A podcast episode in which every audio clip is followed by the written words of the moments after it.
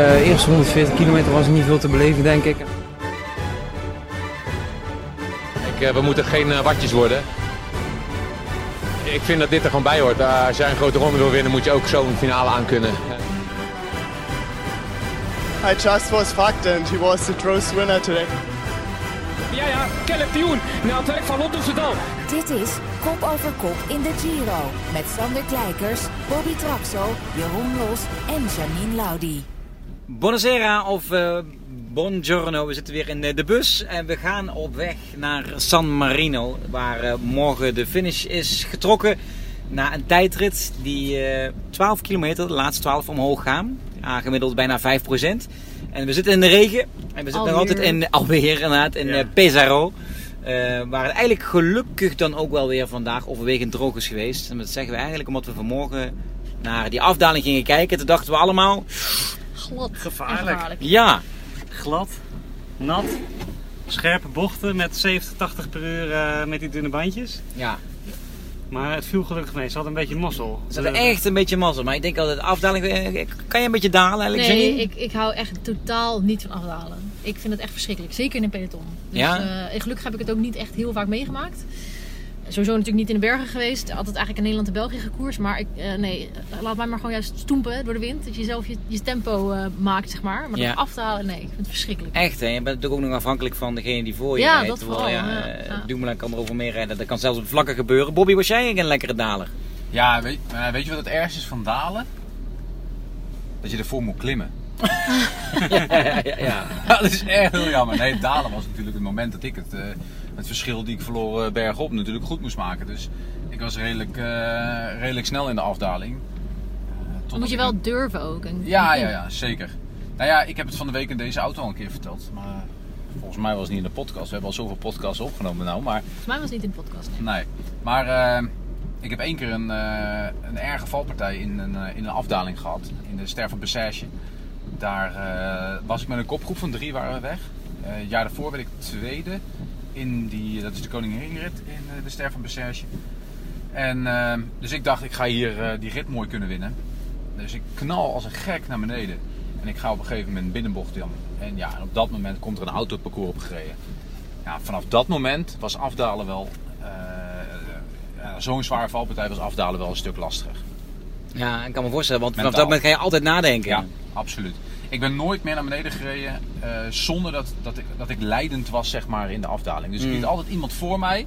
Ik dacht, ja, als die tegen een auto rijdt of ergens tegenaan rijdt, kan ik altijd nog remmen. Ja, wat is ook wel zo dat, ik hoor ook vaak oudere renners zeggen, van ja, hoe ouder je wordt, hoe behoedzamer je toch die afdaling ingaat. Niet meer zo volledig vrij van angst als in de eerste jaren van je carrière. Herken je dat? Ja, absoluut. Het is zelfs niet eens alleen in afdaling. Het is ook in de sprint. Het is in bochten om een keer onderdoor te gaan. Dat doe je als jonge gast, doe je dat veel sneller. En daar hebben de oudere renners dan ook een hekel aan. Nou ja, en later word je zelf oud en heb je er een hekel aan. Die jonge gasten die als jonge honden een bocht doorgaan. En dan nog eventjes naar die afdaling terug. Vandaag zag het er naar uit dat het nat ging worden. Ik heb een jaar gehad dat ik op verkeerde banden reed. En wat ik dan deed was... Die waren heel glad en zeker als het een beetje vochtig was. En wat ik dan deed was om te kijken in het peloton welke renners er nog meer met die banden reden. En dan ging ik altijd zorgen dat ik 1 of 2 plekken achter die renner ging. Want als die renner met 40 of 50 per uur zo'n bocht doorgaat en die haalt het, dan haal ik het ook. Maar als die renner het niet halen, heb ik nog tijd om eventjes te rennen. Dus je gaat...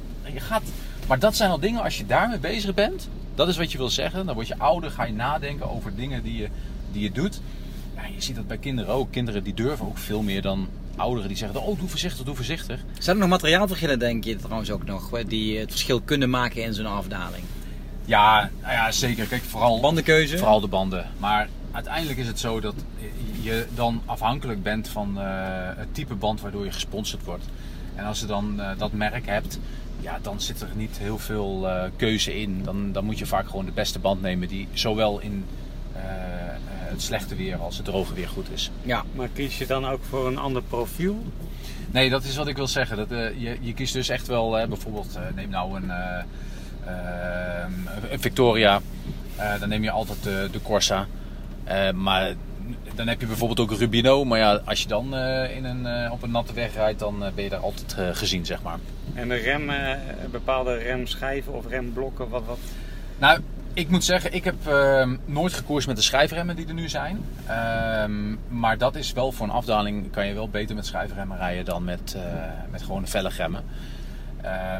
Dus ja, dat zou, als je die optie zou hebben, zou je dat wel kunnen doen. Alleen dan heb je weer een nadeel, want bergop is dan weer schijfremmen weer zwaarder. Dus je gaat het allemaal afwegen tegen elkaar waar het grootste voordeel te behalen is. Mm. En meestal is dat dan eerder met het gewicht naar boven dan de remkracht naar beneden. Ja, oké.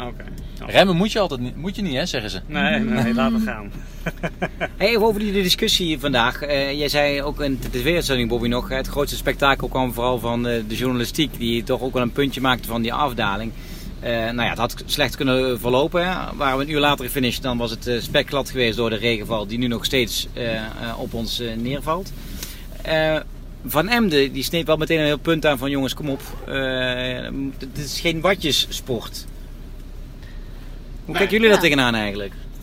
Nou, ik weet dat Jos van Emden zelf altijd wel heel erg van veiligheid is ook. En daar ook echt wel zich over uitspreekt als hij het onveilig vindt. Dus als hij zegt van dit was gewoon, ja, het was gevaarlijk, maar het was binnen de normale marges, dan ga ik er uiteraard gewoon in mee. Mm-hmm.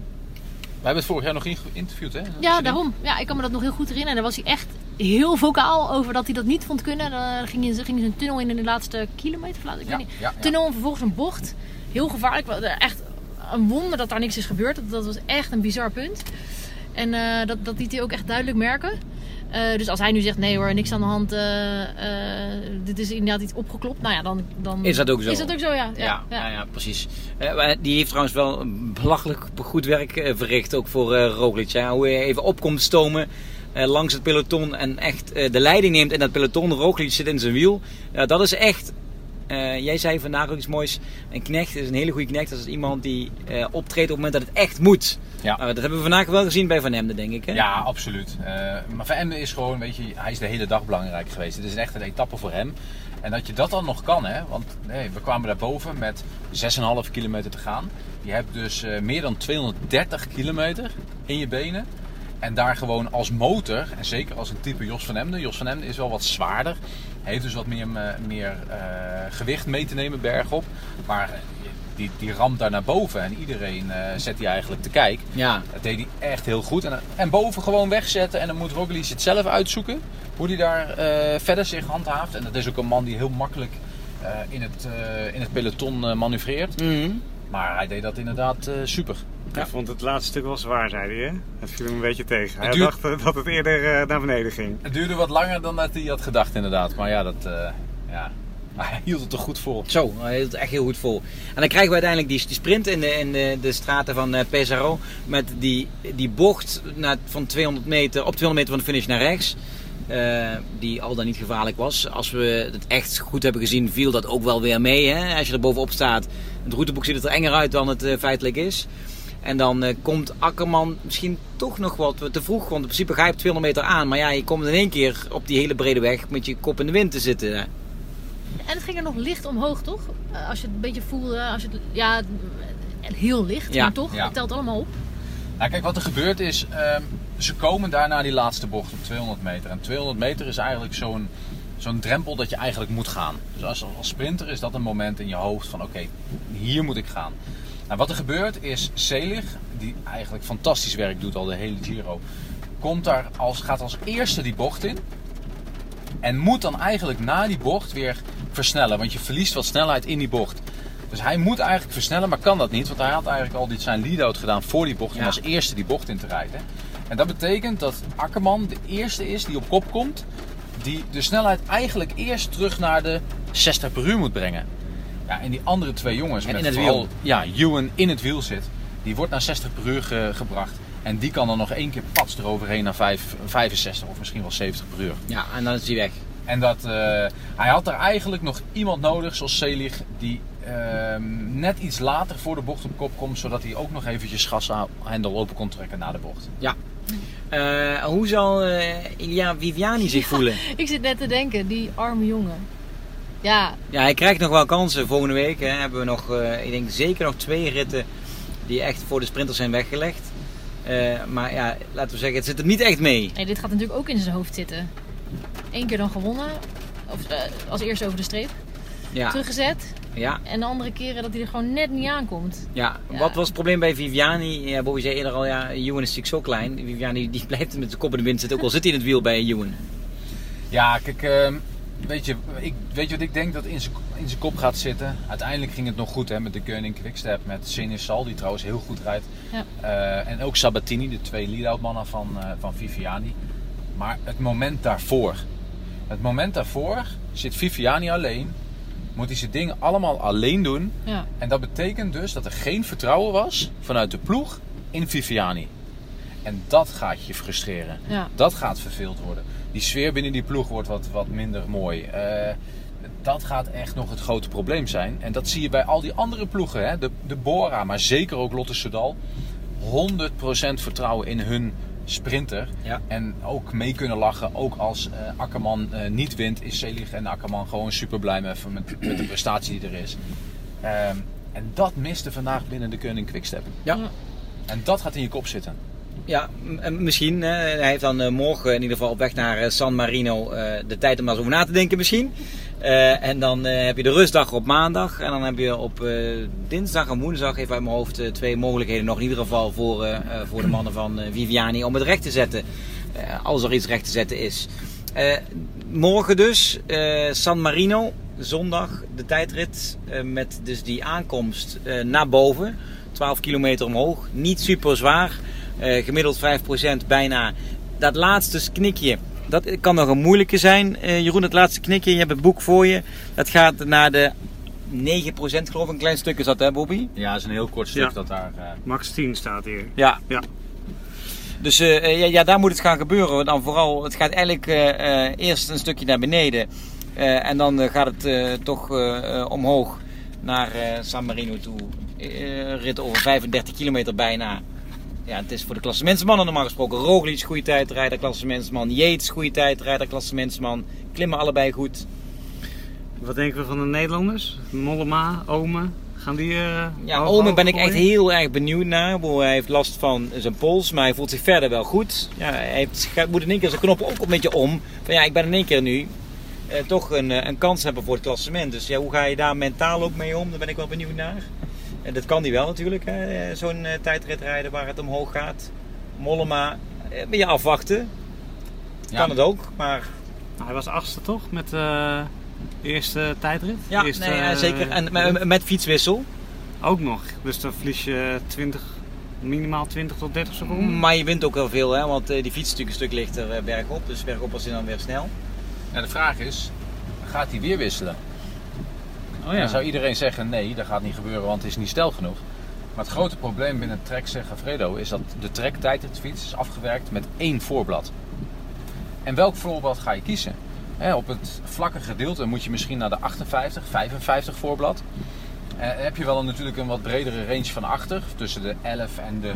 Nou ja, laat zeggen dat je de 32 kan gaan schakelen, achter in de krantjes. Maar dan nog, wat voor voorblad ga je schakelen? Ik persoonlijk, als ik Mollema zou zijn, zou ik vragen of de oude tijdritfiets ingevlogen kan worden. Zodat je wel naar een deftig binnenblad kan.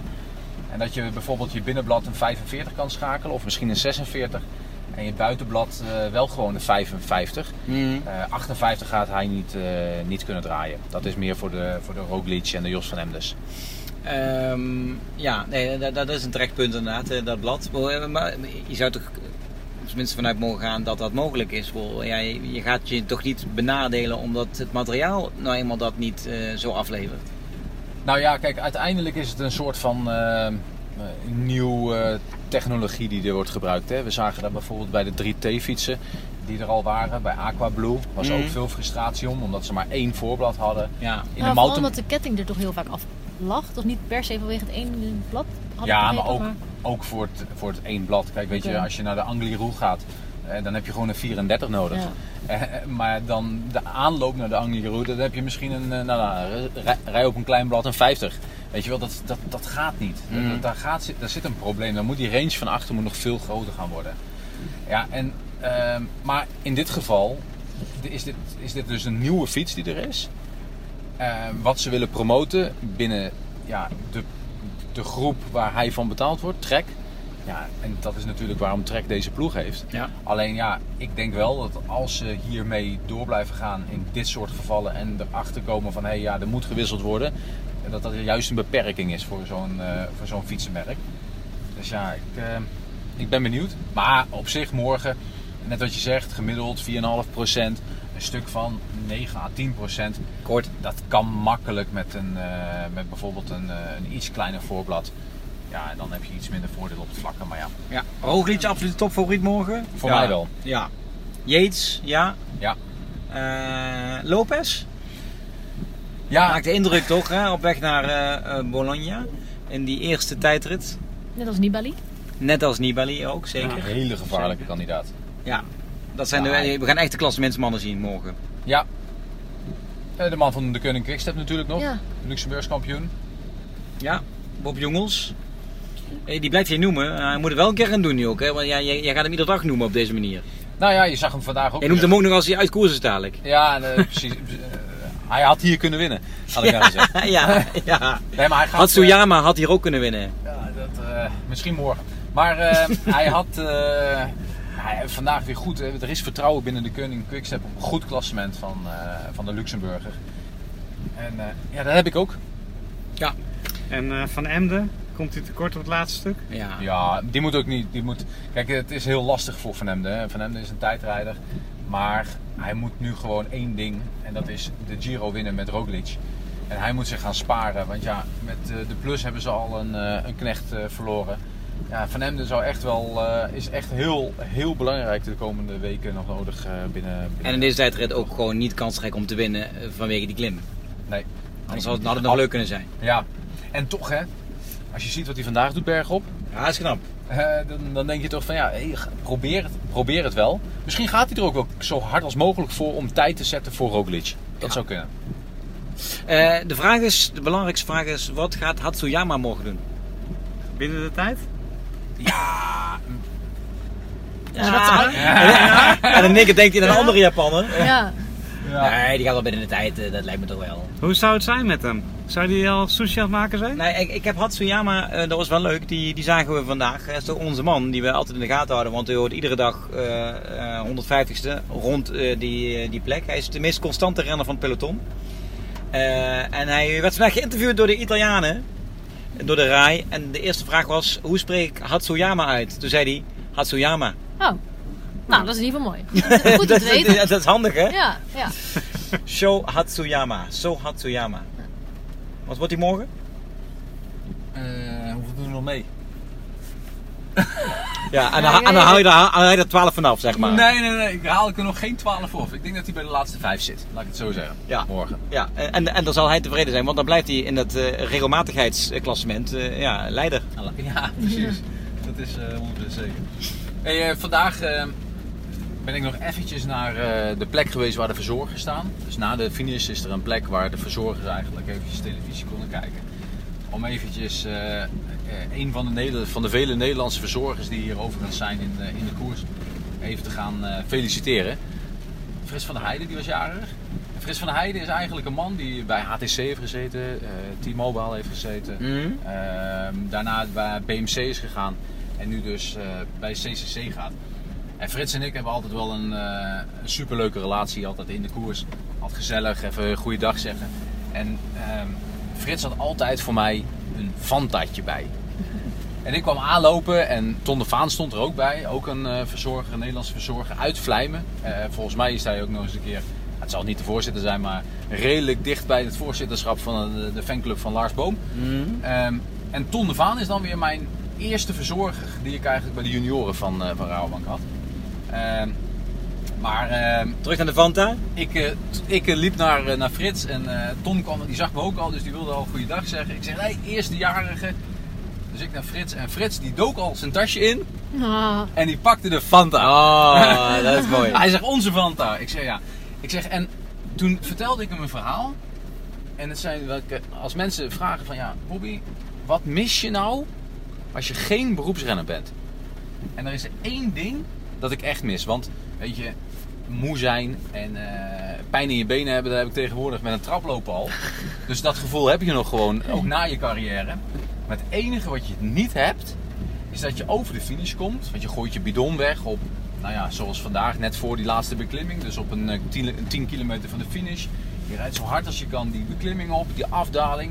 En je komt over de finish. En wat je dan hebt, is zo'n droge mond. En dan krijg je dat Fantaatje of dat colaatje. Die klik je open. En binnen 10 seconden is die weg. Ja, ja. Nou, dat binnen 10 seconden opdrinken krijg je nooit meer naar je carrière. Nee, we gaan het niet proberen vanavond. Nee. Het klinkt wel als een uitdaging trouwens, dit. Ja? Ja. Maar dan met bier. Ja, laten we daar maar van uitgaan. Jongens, we gaan er morgen aan beginnen aan de tijdrit in San Marino. Dus de klassementsmannen vol aan de bak. We zijn heel benieuwd wat dat gaat opleveren voor Mollema, voor Omen, natuurlijk voor Roglic, voor Yates. Morgen dus vanaf 3 uur kun je het allemaal live volgen op Eurosport 1. Vanavond nog een lavvementje bij Victor Kampenaerts. Oh, ja? Tenminste, dat deed hij toch voor de vorige tijdrit? Zou hij dat weer doen? Ja. Geen idee. Nou ja, we gaan het ook morgen meemaken. Ja. Ja. Ik hoef het niet te weten. Zo is het. Ons bedankt voor het luisteren en veel plezier zondag dus met de tijdrit. We zorgen erbij bij vanaf 3 uur op Eurosport 1 naar San Marino. Hoi. Ciao. Ciao, ciao.